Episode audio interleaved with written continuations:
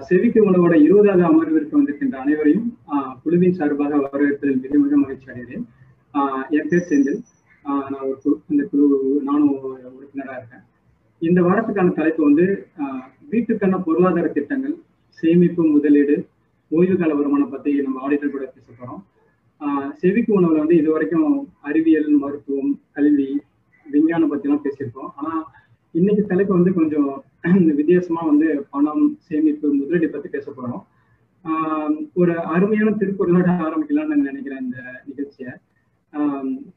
அழிவதுவும் ஆவதுவும் ஆகி வழிப்பயக்கும் ஊதியமும் சூழ்ந்து செயல். இந்த பொருளுக்கு வந்து நிறைய பொருள் இருக்கு. ஆனா பினான்சியல் ஆஸ்பெக்ட்ல பார்த்தோம் அப்படின்னா அழிவதுவுங்கிறது வந்து நம்முடைய செலவுகளும் ஆவதுவும் நம்முடைய வருமானத்தை வந்து அதுக்கு பின்னாடி வர லாபத்தை வந்து கணக்கிட்டு தான் பண்ணணுங்கிறத பினான்சியல் பிளானிங்கை பத்தி அந்த காலத்திலேயே வந்து திருவள்ளுவர் சொல்லிட்டு போயிட்டாரு. பணம் சேர்க்கறதுங்கிறது ஒரு கலை அது வந்து நிறைய பேருக்கு வந்து சரியா வர்றது கிடையாது. சீக்ரெட் புக்ல வந்து ரோண்டா பைரன் சொன்னது மாதிரி ஒரு பொருள் வேணும் அப்படின்னா அதுக்கு மீதான நம்முடைய எண்ணங்களும் சரியா இருந்தா மட்டும்தான் அந்த பொருளை வந்து நம்ம கவர்ந்து இருக்க முடியும். முதல்ல வந்து பணத்தை பத்தியான எதிர்மறை எண்ணத்தை வந்து நம்மள்ட்ட இருந்து ஃபர்ஸ்ட் எடுக்கணும். அதுதான் வந்து பணம் சேர்ப்பதற்கான முதல் படின்னு நான் நினைப்பேன். அதாவது எதிர்மறை எண்ணங்கள் அப்படின்னா நம்மளால வந்து நிறைய பணம் சேர்க்க முடியுமா? நம்மளால வந்து கார் வாங்க முடியுமா? வீடு வாங்க முடியுமா? நம்ம வந்து அவங்களுக்கு நிறைய பணம் இருக்கு நம்ம கிட்ட பணம் இல்லைன்னு இது மாதிரி ஏகப்பட்ட எதிர்மறை எண்ணங்கள் நம்ம கிட்ட இருக்கு. அதை வந்து ஃபர்ஸ்ட் நம்ம எடுக்கணும். அடுத்தது வந்து தமிழ்நாட்டுல வந்து ஒரு சில சமூகத்தினர் தவிர வந்து பெரும்பாலான மக்கள் வந்து அவ்வளவு சிறப்பா வந்து பணத்தை கையாளுறது இல்லைங்கிறது தான் உண்மை. முக்கியமா அது அவங்க குழந்தைக்கும் சொல்லி கொடுக்கறது இல்லை சரியா? எப்படி பணத்தை வந்து பொருளாதார திட்டங்களை எப்படி போட்டு பணத்தை எப்படி கையாளுன்றது இதனால என்ன ஆகுது அப்படின்னா அவங்களுக்கும் ஒரு தனி வாழ்க்கை வந்ததுக்கு அப்புறம் ஏகப்பட்ட பொருளாதார சிக்கல்ல வந்து அவங்க மாட்டிக்கிறாங்க. ஏன்னா ப்ரெடாமினா வந்து பணம் தான் வந்து எல்லாத்துக்கும் ஒரு முக்கியமா இருக்கிறதுனால அது வந்து ஒரு பெரிய பிரச்சனைக்கு எடுத்துட்டு போயிடுது. சொல்லப்போனா வந்து நம்மளுடைய வரவு செலவுகளை வந்து எப்படி பராமரிக்கிறது பராமரிக்கிறது எந்தெந்த சொத்துக்களை வந்து எந்தெந்த டயத்துல வாங்குறது இதெல்லாம் கூட நமக்கு சரியா வரதில்லை. நீங்க கேட்கலாம் இப்ப பணம் வச்சிருக்கவங்க எல்லாமே வந்து பொருளாதார திட்டத்தை வந்து கரெக்டா வச்சுதான் பண்றாங்களா அப்படின்னு கேட்டா அப்படியும் இல்லை. ஏன்னா வந்து பல கோடீஸ்வரர்களை நம்ம பார்த்துருக்கோம். கோடியில இருந்து அவங்க வந்து ஜீரோ ஆகியிருக்காங்க. ஸோ அவங்களுக்குமே வந்து அது வந்து ஒரு பெரிய பிரச்சனையா தான் இருக்கு. ஸோ நிறைய பேருக்கு வந்து இந்த ப்ராப்ளம் இருக்கிறதுனால இதை பத்தி இதை பத்தி நம்ம வந்து ஒரு ஒரு ஸ்பெஷலிஸ்ட் கிட்ட பேசலாம் அப்படிங்கிறத நம்ம குழு உறுப்பினர் ரகுநாத் கிட்டேயே கேட்டிருந்தோம். நான் இதை பத்தி பேசலாமான்னு சொல்லிட்டு அவரும் ஓகேன்னு சொன்னதுனால இந்த செஷன் ஆரம்பிக்கலாம்னு இருந்தோம். ஸோ ரகுநாத் பத்தி ஒரு சின்ன இன்ட்ரோ கொடுக்கணும்னா அவர் நம்மளுடைய குழு உறுப்பினர் தான். வெளிப்புறத்தில் பிறந்து பிறந்து ஸ்கூல்லாம் அங்கேயே முடிச்சுட்டு காலேஜ் வந்து ஏபிசி காலேஜில் வந்து வணிகவியல் துறையில் பண்ணிட்டு பயின்று அதுக்கப்புறம் சென்னையில் வந்து புகழ்பெற்ற ஒரு ஆடிட்டர் ஆஃபீஸ்ல ஒரு இரண்டு மூணு வருடங்கள் வந்து பயிற்சி பெற்று அதுக்கப்புறம் விழுப்புரத்துல அவர் சொந்த ஊர்ல வந்து ஒரு கம்பெனி ஆடிட்டர் கம்பெனி ஆரம்பிச்சு அதை வந்து படிப்படியா வந்து பிரைவேட் லிமிடெட் வரைக்கும் அதை வந்து முன்னேற்றி வளர்த்து இப்போ வந்து ஒரு கிட்டத்தட்ட ஒரு பத்து பதினஞ்சு பேருக்கு வந்து அவர் கீழே வந்து வேலை கொடுத்துருக்காரு அது சென்னை மும்பை விழுப்புரத்துல அவர் ஆஃபீஸ் இருக்கு அவர் வந்து பல்வேறு ஆரம்பத்துலேருந்து வந்து எந்த ஒரு பேக்ரவுண்டும் இல்லாம அவரா வந்து அவருடைய சொந்த உழைப்பு வந்து ஒரு மேல வந்தவர் அவரை பத்தி நிறைய ஆர்டிகிள்ஸ் வந்து தமிழ் பத்திரிகை ஆங்கில பத்திரிகை டைம்ஸ் ஆஃப் இந்தியா மாதிரி ஆங்கில பத்திரிகைலாம் அவரை பத்தி வந்திருக்கு அவர் வந்து நமக்காக பேச வந்தது வந்து மிகவே வந்து ரொம்ப மகிழ்ச்சி ஓகே ரகுநாத் நன்றி செந்தில் ஸோ இன்னைக்கு இந்த வாய்ப்பை கொடுத்த இந்த குழுவுக்கும் ரொம்ப பெரிய நன்றி இந்த தலைப்பு வந்து ரொம்ப முக்கியமான ஒரு தலைப்பு. பொருளாதார திட்டம் வீட்டுக்கு வீட்டுக்கு தேவையான பொருளாதார திட்டம் அப்படிங்கிறது. இந்த காலகட்டத்தில் இது ஏன் இதை ரொம்ப அவசியம் அப்படின்னு நம்ம பார்க்கணும்னா இந்த கோவிட் காலகட்டத்தில் எல்லாருமே அதை உணர்ந்திருப்போம் நம்ம. ஒரு ஆறு மாதம் ஒரு எதிர்பாராத ஒரு சூழல். இந்த சூழலில் ஒரு அசாதாரண சூழல் நம்ம எல்லாம் சிக்கியிருந்தோம். சிலருக்கு வேலை வாய்ப்பும் போயிருக்கு. சிலர் கையில் இருந்த சேமிப்புகளும் குறைஞ்சிருக்கு செலவுகள் ஆயிருக்கு அப்படிங்கிறது. அந்த டைம்ல தான் நம்ம நிறைய பேர் உணர்ந்திருப்போம் நம்மளுடைய நம்ம எந்த நிலைப்பாட்டில் இருக்கோம் நம்ம எங்க இருக்கிறோம் இப்போ? சேமிப்புல சரியான இடத்துல இருக்கமா இல்லையாங்கிறத நிறைய பேர் உணர்றதுக்கான ஒரு தருணமா இது இருந்திருக்கு அப்படின்னு நான் நினைக்கிறேன். ஸோ இந்த தலைப்பை குறித்து இன்னைக்கு நிறைய நம்ம பேச போறோம். செந்தில் நீங்க உங்க கேள்விகள் எங்கிருந்து ஆரம்பிக்கலாம்? அதே மாதிரி இந்த விஷயங்கள் இன்னைக்கு உங்களுக்கு யாருக்கு எந்த கேள்வி இருந்தாலும் தயங்காம இப்போ நம்ம பேசிட்டு இருப்ப கூட உங்க கையை உயர்த்தலாம் செந்தில்கிட்ட கேட்கலாம். நம்ம ஒரு இன்ட்ராக்டிவ் செக்ஷன் அதை கொண்டு போகலாம் நான் யோசிக்கிறேன். ஃபினான்ஷியல் பிளானிங் அப்படின்னா இது வந்து எல்லாருக்கும் நிறைய இந்த வார்த்தையை கேள்விப்பட்டிருக்கோம். பட் எல்லாருக்கும் கொஞ்சம் புரியுற மாதிரி ஃபினான்ஷியல் பிளானிங் பொருளாதார திட்டம் அதுவும் வீட்டுக்கு முக்கியமா வீட்டுக்கான பொருளாதார திட்டம் பத்தி கொஞ்சம் விரிவா சொன்னீங்கன்னா நல்லா இருக்கும்.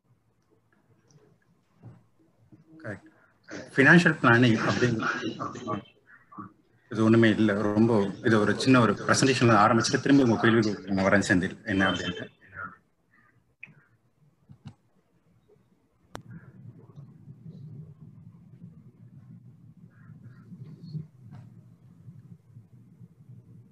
ஸோ ஸ்க்ரீன் ஷேர் ஒரு எப்பவுமே நான் வந்து ஒரு கதை சொன்னா எல்லாருக்கும் ரொம்ப ஈஸியா என்னன்னா நம்ம கதை கேட்டே வளர்ந்த ஒரு தலைமுறை நிறைய. நம்ம சின்ன பிள்ளைகள்ல பாட்டிங்கெல்லாம் வீட்டில் நம்ம தூங்க வைக்கிறப்ப என்ன பண்ணுவாங்கன்னா நம்ம கதை சொல்லுவாங்க. தூங்க வைக்கிறதுக்காக. எல்லா கதையிலுமே ஒரு கருத்து இருக்கும். அதுக்கு பின்னாடி ஆழமான ஒரு சிந்தனை இருக்கும் நமக்கு. நம்ம வாழ்வியலுக்கு தேவையான விஷயங்களை அவங்க கதைகள் மூலமாவே நம்மளை சொல்லி கொடுத்து வளர்த்துருப்பாங்க நம்மளுடைய பெரியவங்க வீட்டில் அப்போ எனக்கு இந்த ஃபினான்ஷியல் பிளானிங்கிறது ரொம்ப ஈஸியாக புரிய வைக்கிறதுக்கு என்னோட ரெண்டு நண்பர்களை வச்சு நான் ஒரு சின்ன கதை சொல்லலான் இருக்கேன்.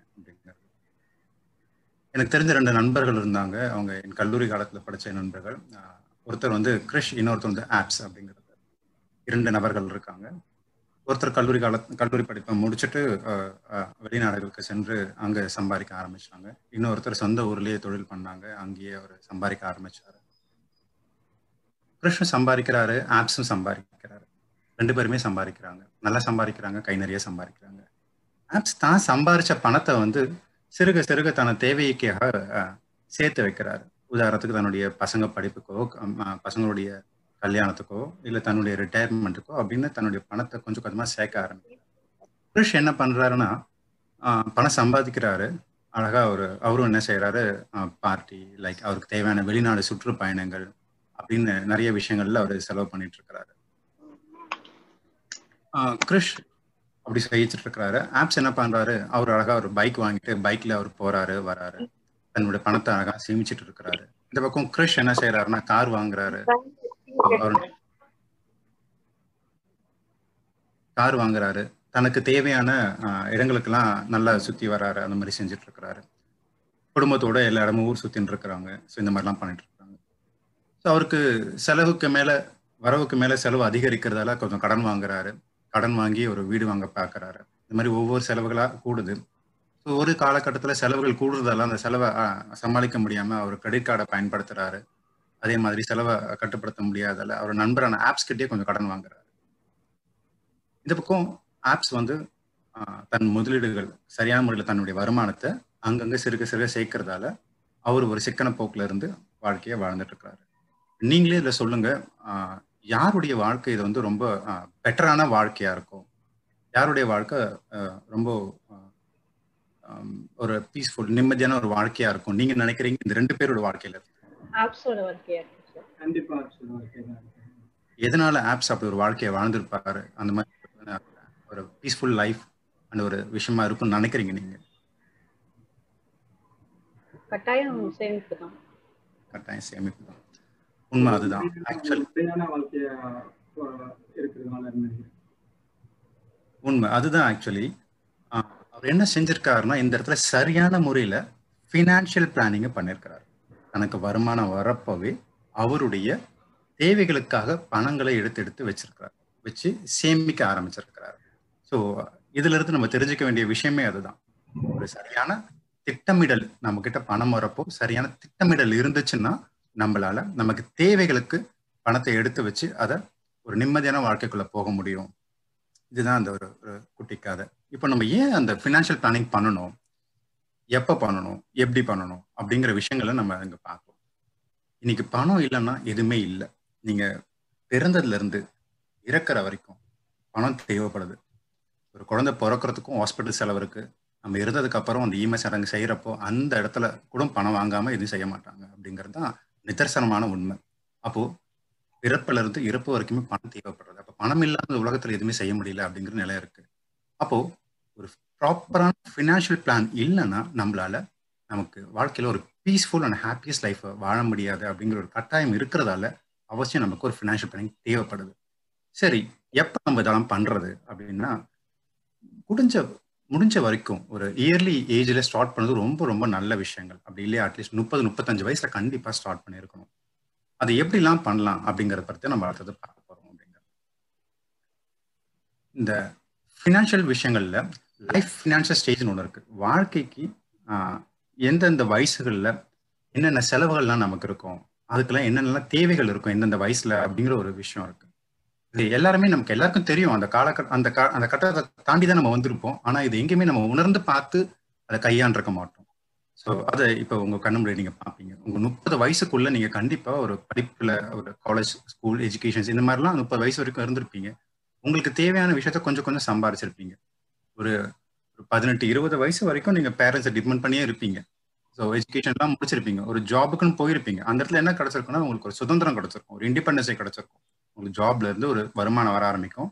அந்த இடத்துல யோசிக்காமலே நம்ம என்ன பண்ணுவோம் பணம் வந்தவொடனே நிறைய செலவினர்களுக்கு போயிருக்கும். ஸோ சேர்க்கறது அப்படிங்கிறத கொஞ்சம் அங்கே மறந்துருப்போம். மறந்து கொஞ்சமாக சேர்த்து வச்சிருந்துருப்போம் இந்த முப்பது வயசுக்குள்ள இது நடந்திருக்கும் அப்படிங்கிறது. அதே மாதிரி முப்பது டு நாற்பதுக்குள்ள நம்ம செய்ய வேண்டிய விஷயங்கள்லாம் என்ன அப்படின்னு பார்த்தீங்கன்னா நமக்கான கல்யாணத்துக்காக செலவு பண்ணியிருப்போம். நமக்கு குழந்தை பிறக்கும். அதுக்கான மெடிக்கல் எக்ஸ்பென்சஸ் பார்த்துருப்போம். அந்த குழந்தைய வளர்க்குறதுக்கான செலவு நடந்திருக்கும். இது நமக்கு தேவையான ஒரு சின்ன இன்சூரன்ஸ் எடுத்து வச்சிருந்திருக்கணும் நம்ம. முப்பது டு நாற்பது இதெல்லாம் செஞ்சிருக்க வேண்டிய விஷயங்கள் இந்த வயசுல அப்படிங்கிறது. நாற்பது வயசு டு ஐம்பது வயசுல பாத்தீங்கன்னா நம்ம குழந்தை படிப்புக்கு செலவு பண்ணிட்டு இருப்போம். நம்ம ரிட்டையர்மெண்ட்டுக்கு ஏதாவது கொஞ்சம் சேர்ப்போம். அந்த மாதிரி விஷயங்கள் நடந்துட்டு இருக்கும். அது மாதிரி ஐம்பதுல இருந்து அறுபது வயசுக்குள்ள பாத்தீங்கன்னா நம்ம குழந்தைங்களுடைய கல்யாண செலவுகள் நமக்கு கண்டிப்பா வரும். நம்ம அந்த செலவுகள் பார்ப்போம். அறுபது வயசுக்கு மேல நமக்கு ரிட்டையர்மெண்ட் லைஃப் அப்படின்னு ஒன்று இருக்கும். அந்த லைஃப்ல நம்ம எப்படி அந்த ஹாலிடேவை என்ஜாய் பண்ண போறோம் அப்படிங்கிற விஷயங்கள்லாம் இருக்கு. ரிட்டையர்மெண்ட் எடுத்துட்டீங்கனால அதையும் ஒரு மூணு பகுதியா பிரிக்கலாம் என்னன்ட்டு. அதை நம்ம பார்ப்போம் திரும்ப. நம்ம ஃபினான்ஷியல் பிளானிங் பத்தி பேசிட்டு இருக்கோம் எந்தெந்த வயசுல நமக்கு என்ன மாதிரியான செலவினங்கள்லாம் இருக்கும் அதை நம்ம எப்படி கையாளணும் அப்படிங்கிறத பார்க்கணும் சரிங்க எனக்கு ஃபினான்ஷியல் பிளான் பண்ணணும். அதை நான் எங்க இருந்து ஆரம்பிக்கிறது அப்படின்னு யோசிச்சீங்கன்னா ஃபினான்ஷியல் பிளானுங்கிறது இன்வெஸ்ட்மெண்ட் மட்டுமே கிடையாது. It's not related to only investment financial பிளானிங்கிறது வந்து உங்க இன்வெஸ்ட்மெண்ட்டும் அதுல ஒரு விஷயமா அடங்குது. எஸ்டேட் பிளானிங் இருக்கு டேக்ஸ் பிளானிங் இருக்கு தென் உங்களோட இன்சூரன்ஸ் விஷயங்கள் கவர் பண்ற விஷயங்கள் இருக்கு. எல்லாமே அடங்குறது தான் உங்களுடைய வருமானத்துல இருந்து உங்க செலவினங்கள்ல இருந்து எல்லாத்தையுமே திட்டமிட்டு கணக்கிட்டு அதை கூட வர வருமானங்கள் மீதம் இருக்க அந்த பணத்தை எப்படிலாம் கையாளணுங்கிறதுக்கு பேர் தான் கம்ப்ளீட் ஃபினான்ஷியல் பிளான் அப்படிங்கிறது. ஸோ இதை வந்து எப்படி நம்ம கையாளுறது? உங்க எல்லாருக்குமே தெரியும் நமக்கு எங்க இருந்து வருமானம் வருது அப்படிங்கிறது தெரியும். இப்போ ஒருத்தவங்க சம்பளம் வாங்குறாங்க அந்த சம்பளத்துல இருந்து அவங்களுக்கு வருமானம் வர்றதுங்கிறது அவங்களுக்கு தெரியும். ஒரு ஒருத்தர் இருக்கிறாரு மாசம் மாசம் ஒரு சம்பளம் வாங்கிட்டு இருக்கிறாரு. அவருக்கு சம்பளம் வர்றது தெரியும். நீங்கள் என்னங்க செலவு பண்ணுறீங்க அப்படின்னு அவர்கிட்ட கேட்டிங்கன்னா நானா என் குடும்பத்துக்கு தேவையான மளிகை ஜாமான் வாங்குறாங்க வாடகை கொடுக்குறாங்க. பாலுக்கெல்லாம் செலவு பண்ணுறேன் அப்பப்போ எங்கேயோ ஹோட்டல் போகிறேன் வெளியே போகிறாங்க அதுதாங்க பெருசாக எதுவும் செலவு பண்ணலங்க நான் அப்படின்னு சொல்லுவாரு. கேட்டிங்கன்னா எல்லாரும் பதில் சொல்கிறது இதுவாக தான் இருக்கும். அப்போ இவ்வளவுதான் செலவுன்னு சொன்னா அப்ப என்ன சேமிப்புல வச்சுருக்கீங்கன்னு அவங்கள்ட்ட ஒரு கேள்வியை கேட்டீங்கன்னா எல்லாரும் சொல்லுவாங்க இல்ல அதுதான் எனக்கு புரியல. என்ன செலவாகுதுன்னே தெரியல. அதனால எல்லாம் சேர்க்கவே முடியல. என் பேங்க்ல பணமும் குறைஞ்சிக்கிட்டே இருக்கு அப்படின்னு சொல்லுவாங்க. இதுக்கு என்ன காரணம்னா நம்ம செலவுகளை நம்ம ட்ராக் பண்றதே இல்லை மானிட்டரும் பண்றதே இல்லை. நம்ம எதுக்காக செலவு பண்றோம் என்னென்ன செலவுகள் பண்றோம் அப்படிங்கறத நம்ம செய்யறதே இல்லை. நம்ம எல்லாருமே பேசுறோம். நாட்டுடைய நம்ம பிப்ரவரி ஒவ்வொரு வருஷம் வருஷமும் பிப்ரவரி மாசம் வந்துச்சுன்னா என்ன பட்ஜெட் நாட்டுல போட்டிருக்கிறாங்க? அதுல எது சரியா இருக்கு எது தப்பா இருக்கு அப்படிங்கறத பத்தி நிறைய விவாதிக்கிறோம் நிறைய விஷயங்கள் செய்யறோம் ஆனா என்னைக்காவது நம்ம நமக்கான பட்ஜெட்டை எழுதியிருக்கோமா? நாட்டுடைய ஜிடிபி பத்தி பேசுற நாம நம்முடைய பட்ஜெட்டை கரெக்டான முறையில திட்டமிட்டு நம்ம ஜிடிபி என்னன்னு பார்த்துருக்கோமா? நம்ம எல்லாம் சேர்ந்தது தானே நாடு. அப்போ நம்மளுடைய பட்ஜெட்டும் நம்மளுடைய கணக்கு வழக்கும் சரியா இருந்து நம்மளுடைய ஜிடிபியை நம்ம சரி பண்ணோம்னா ஆட்டோமேட்டிக்காக நாட்டுடைய ஜிடிபியும் ஒழுங்காக தானே இருக்கும். அதை நம்ம யோசிக்கிறதே இல்லை. ஸோ நம்ம யோசிக்க வேண்டியது இது வரைக்கும் யாருமே நீங்கள் செய்யலைன்னா முதல்ல நீங்கள் செய்ய வேண்டிய விஷயமே உங்கள் ஃபினான்ஷியல் பிளானிங்கில் நீங்கள் ஆரம்பிக்கணும்னு நினச்சிங்கன்னா முதல்ல நீங்கள் செய்ய வேண்டிய விஷயம் உங்களுக்கான திட்டமிடல். உங்களோட வீட்டு செலவை முதல்ல. உங்க வீட்டுக்குள்ள உங்களுக்கு வரக்கூடிய வருமானம் உங்க வீட்டுல என்னெல்லாம் செலவாகும் அப்படிங்கிறது நீங்க சரியான முறையில் திட்டமிடணும் முதல்ல. அது அவசியம். இன்னைக்கு நீங்க செய்ய ஆரம்பிச்சிருக்கணும். அதுக்கான மாதிரியை தான் நீங்க ஸ்கிரீன்ல பா பார்த்துட்டு இருக்கீங்க உங்களுக்கு எந்த வருமானம் வருமானம் வருதுங்கிறத முதல்ல அந்த இன்கம்ங்கிற கோலத்தில் எழுதுங்க. லைக் உங்களுக்கு வாடகை வருமானம் இருக்கலாம் சம்பள வருமானம் இருக்கலாம் இல்லை நீங்கள் ஏதாவது சிறிய ஒரு சேமிப்பு இருந்தால் அது பேங்க்ல ஏதாவது போட்டிருந்தா அதுலேருந்து வட்டி வருமானம் வரலாம். ஏதாவது ஒரு வருமானம் இருக்கலாம். அதை அதர் இன்கம்ல வச்சுக்கோங்க. இந்த மாதிரி உங்களுக்கு வரக்கூடிய வருமானங்களை என்னங்கிறது முதல்ல எழுதிடுங்க. ஏதோ ஒன்றுமே நம்ம எழுத ஆரம்பிக்கிறப்ப தான் நமக்குமே புரியும். நம்ம மனக்கணக்கில் எல்லாத்தையும் போட்டுட்டே இருந்தோம் அதை காற்றுல காணாதான் போகும். என்ன அப்படிங்கிறது. ஸோ அதனால உங்கள் வீட்டுக்கான பட்ஜெட்டை முதல்ல எழுத ஆரம்பிங்க. எந்த செலவாக இருந்தாலும் நீங்கள் ஒரு பத்து ரூபாய் நீங்கள் ஒரு பூ வாங்கினா கூட எழுதுங்க. இங்கே எல்லாத்தையுமே எழுத ஆரம்பிக்கிறப்ப தான் நமக்கு புரியும். ஆக்சுவலி உங்களுக்கு பட்ஜெட் என்னங்கிறது அழகாக எழுத ஆரம்பிங்க. இதில் வந்து fixed expenses and variable expense சொல்லிட்டு ரெண்டு காமிச்சிருக்கும். இந்த ரெண்டு செலவினங்கள் அப்படின்னா உங்களுக்கு அது புரிய வைக்கணும்னா வாடகை அப்படிங்கிறது மாசம் மாசம் நிலையா ஒரு செலவு இருந்துட்டே இருக்கும் அப்படிங்கிறது. இப்போ கிராசரிங்கிறது மாசம் மாசம் மாறும் ஒரே மாதிரி இருக்காது. அதாவது மல்லிகை ஜாமாங்கிறது மாசம் மாசம் மாறும் ஒரு மாசம் நாலாயிரம் வரும் ஒரு மாசம் அஞ்சாயிரம் வரும். திடீர்னு வீட்டுக்கு விருந்தாளி வந்தாங்கன்னா அது எட்டாயிரமா கூட மாறலாம். ஸோ அந்த மாதிரி வேரியபிள் செலவுன்னு ஒன்று இருக்கு. மா செலவுகள்ல மாறிட்டே இருக்கக்கூடிய செலவுகள் அப்படின்னு இருக்கு. நிலையான செலவுன்னு இருக்கு. வாடகை உங்களுடைய கரண்ட் பில் கூட வேரி ஆகும். நீங்கள் யூஸ் பண்ணுறதை பொறுத்து. ஸோ இஎம்ஐ கட்டுவீங்க. லோன் வாங்கியிருந்தா அதுக்கு இஎம்ஐ கட்டுவீங்க. இந்த மாதிரி நிலையான செலவுகள்லாம் இருக்கும். அது மாதிரி மூணு மாதத்துக்கு ஒரு வாட்டி பிள்ளைங்களுடைய ஸ்கூல் ஃபீஸ் கட்டுறதா இருக்கலாம். இல்லை ஒரு ஆறு மாதத்துக்கு ஒரு வாட்டி இல்லை வருஷத்துக்கு ஒரு வாட்டி இன்சூரன்ஸ் கட்டுவீங்க. இதெல்லாம் நிலையான செலவுகள் அப்படிங்கிறது. உங்கள் செலவுகள் எல்லாமே எழுதுங்க. மாதம் ஒரு மாதத்துக்கு என்ன செலவாகுது? ஒரு மூணு மாதத்துக்கு ஒரு வாட்டி என்ன மாதிரியான செலவுகள்? சில செலவுகள் வந்து மூணு மாதத்துக்கு ஒரு வாட்டி வரும். இப்போ தீபாவளி வந்துச்சுன்னா நீங்கள் என்ன பண்ணுவீங்க? தீபாவளி எப்போ துணிலாம் எடுப்பீங்க?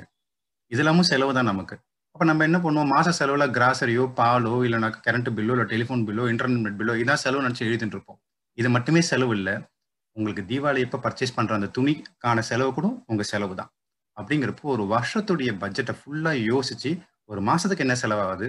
மூணு மாதத்துக்கு ஒரு வாட்டி என்ன மாதிரி செலவு எக்ஸ்ட்ரா நடக்கும்? திடீர்னு விருந்தாளி வந்துட்டா அது என்ன மாதிரி செலவெல்லாம் நடக்கும்? அப்படிங்கிறது எல்லாமே உட்காந்து நீங்கள் கண்டிப்பாக நீங்களும் கல்யாணம் ஆனவங்க அவங்க கணவனும் மனைவி ரெண்டு பேரும் சேர்ந்து உட்காந்து எழுதுங்க. முடிஞ்ச வரைக்கும் உங்க பிள்ளைங்களே அந்த டைம்ல கூட வச்சுக்கிட்டீங்கன்னா அவங்களுக்கு கத்துக் கொடுக்குறது நல்ல விஷயங்கள் தான். எதிர்கால தலைமுறையும் இதை கத்துப்பாங்க அப்படிங்கிறது. கல்யாணம் ஆதாக கண்டிப்பா உங்க அம்மா அப்பா உட்காந்து கூட உட்காந்து நீங்க எழுத ஆரம்பிங்க. அவங்கள்ட்ட நிறைய விஷயங்கள் நீங்க கத்துக்க முடியும் அப்படிங்கிறது. இப்படி சரியான முறையில உங்க பட்ஜெட்டை நீங்க ப்ரிப்பேர் பண்ணிட்டீங்கன்னா மாசம் மாசம் அதை ட்ராக் பண்ணுங்க. அப்போ நீங்க பட்ஜெட் ஒன்று போட்டிருப்பீங்க. ஆனால் நீங்க ஒன்று ஆக்சுவலாக ஒன்று செலவு பண்ணுவீங்க. நீங்க உதாரணத்துக்கு கிராசரிக்கு நாலாயிரம் போட்டிருப்பீங்க. ஆனால் உங்களுக்கு திடீர்னு அன்றைக்கி ஏதாவது எக்ஸ்ட்ரா விருந்தாளிங்க வந்திருப்பாங்க ஆறாயிரம் செலவாக இருக்கும். அப்போ அது வந்து டெஃபிசிட் ஆகுது. நீங்கள் எதிர்பார்த்ததோட ஜாஸ்தி போயிருக்கு. அதை நோட் பண்ணி வச்சுட்டே வரணும். எத்தனை மாதம் அந்த மாதிரி எக்ஸ்ட்ரா போகுது? என்ன செய்யுது அப்படின்னு பார்க்கணும். இப்போ ஒரு வருஷம் பட்ஜெட் அப்படி நீங்கள் ப்ரிப்பேர் பண்ணிட்டீங்கன்னா அடுத்த வருஷம் வர்றப்போ போன வருஷம் ஏப்ரல் நம்ம என்ன செஞ்சுருக்கோம்? இந்த வருஷம் ஏப்ரல் என்ன நடந்திருக்கு? அப்படிங்கிறத ஒப்பிடுங்க. உங்கள் வீட்டுக்குள்ளேயுமே உங்கள் பட்ஜெட்டை போன ஏப்ரலில் நீங்கள் என்ன செஞ்சீங்க? இந்த ஏப்ரல் நீங்கள் என்ன செய்கிறீங்க அப்படிங்கறது ஒப்பிடுறப்போ உங்கள் விஷயங்கள் தெரிஞ்சிடும் உங்களுக்கு. போன வருஷம் இந்த வாட்டி இந்த டைம்ல விருந்தாளி வந்திருக்காங்க இந்த வருஷம் விருந்தாளி வரல. அதனால குறைஞ்சிருக்கு. இல்லை அதே டைம்ல இப்போ மே மாசம் பாத்தீங்கன்னாக்கா ஸ்கூல்லாம் முடிஞ்சு கண்டிப்பா ஒருத்தர் அவங்க வீட்டுக்கு போவாங்க விருந்தாளிகள் மாறி மாறி போயிட்டு இருப்பாங்க வந்துட்டு இருப்பாங்க அந்த டைம்ல கண்டிப்பா பட்ஜெட் கூடும் குறையும். நம்ம எங்க ஃபேமிலியோட ட்ரிப் போவோம் பிளான் பண்ணுவோம் இந்த விஷயங்கள்லாம் இருக்கும். அதுக்கான செலவும் கண்டிப்பா இருக்கும். அதையுமே திட்டமிட்டு எழுத ஆரம்பிக்கணும். இதை நீங்க ஒப்பிடுறப்பதான் உங்களால புரிஞ்சிக்க முடியும். இந்த இந்த டைம்ல எக்ஸ்ட்ரா செலவு நமக்கு இருக்குங்கிறத புரிஞ்சிக்க முடியும். அந்த மாதிரி ஒப்பிடலும் செய்யணும். மாசம் மாசமும் ஒப்பிடணும். வருஷம் வருஷம் ஒப்பிடவும் செய்யணும். அப்படி ஒரு வருஷத்தோட டேட்டாவை நீங்க கரெக்டா எடுத்து சேமிச்சு வச்சாதான் உங்களால ஒப்பிடவே முடியும் முதல்ல அந்த விஷயங்களை அப்படிங்கிறது. ரைட் நம்ம பட்ஜெட் எப்படி எழுதுறது ஏன் எழுதணும் அதை எப்படி ஒப்பிடணுங்கிறத பார்த்தோம் நம்ம. இந்த பட்ஜெட்டுடைய அவசியமும் தெரிஞ்சிச்சு நமக்கு. இப்படி நீங்க திட்டமிட்டு செய்யறப்போ உங்களுக்கு புரியும் நம்முடைய தேவை என்ன நம்முடைய ஆசை என்ன அப்படிங்கிறது.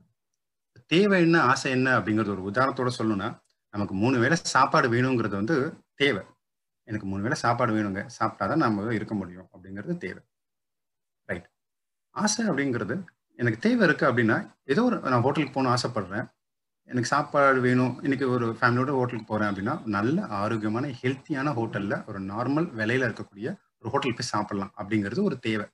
ஃபேமிலியோட அவுட்டிங் போகணும்னு நினைக்கிறேன். ஆனால் அதுவும் என் பட்ஜெட் உட்பட்டு அழகாக நார்மலாக போகணும் அப்படிங்கிறது தேவை.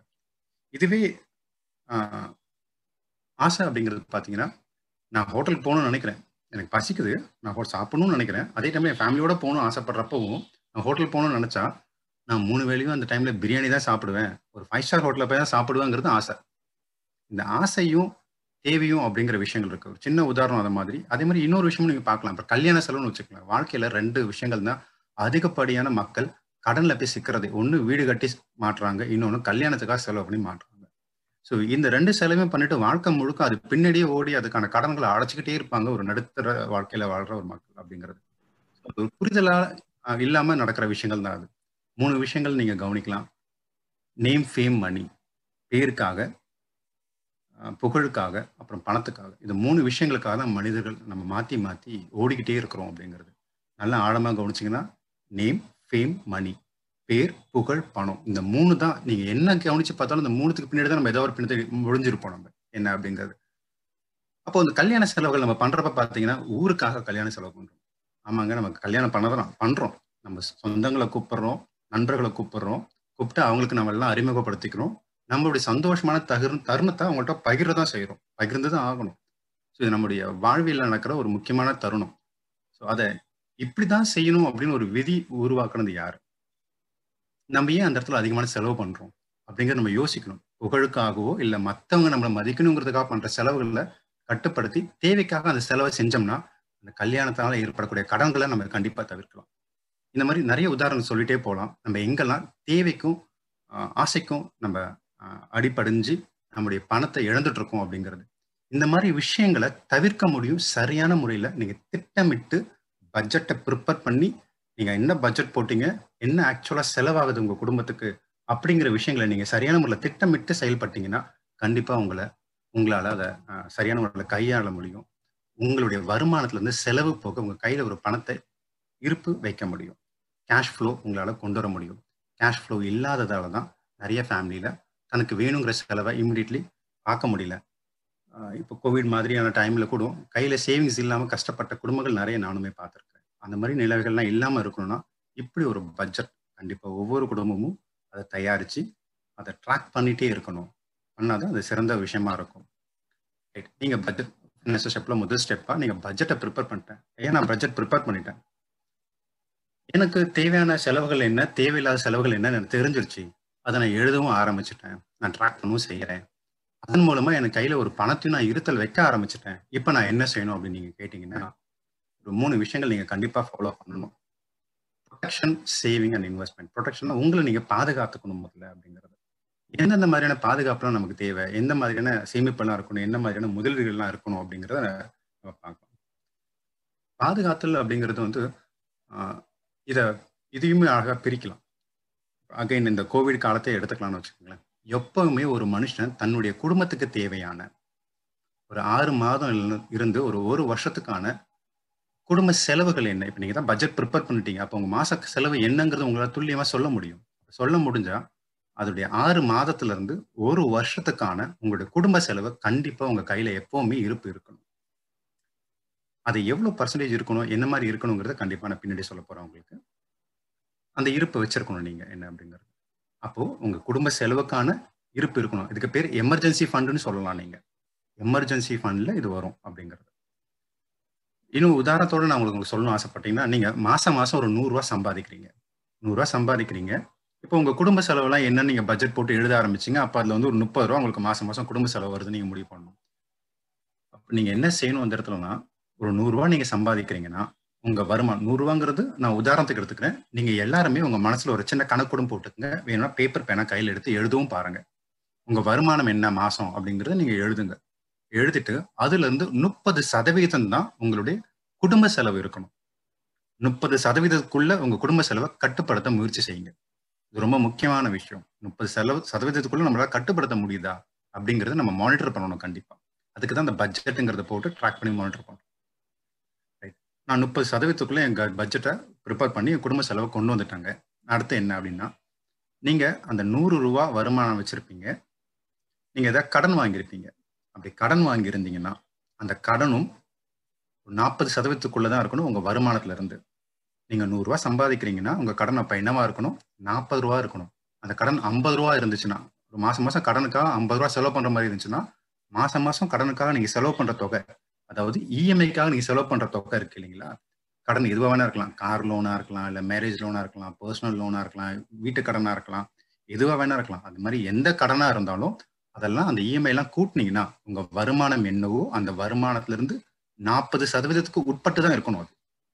அதை தாண்டி இருக்குன்னு நினைச்சீங்கன்னா முதல்ல நீங்க செய்ய வேண்டிய விஷயம் என்னன்னா அது எல்லாமே நாற்பது சதவீதத்துக்குள்ள கொண்டு வரணும்.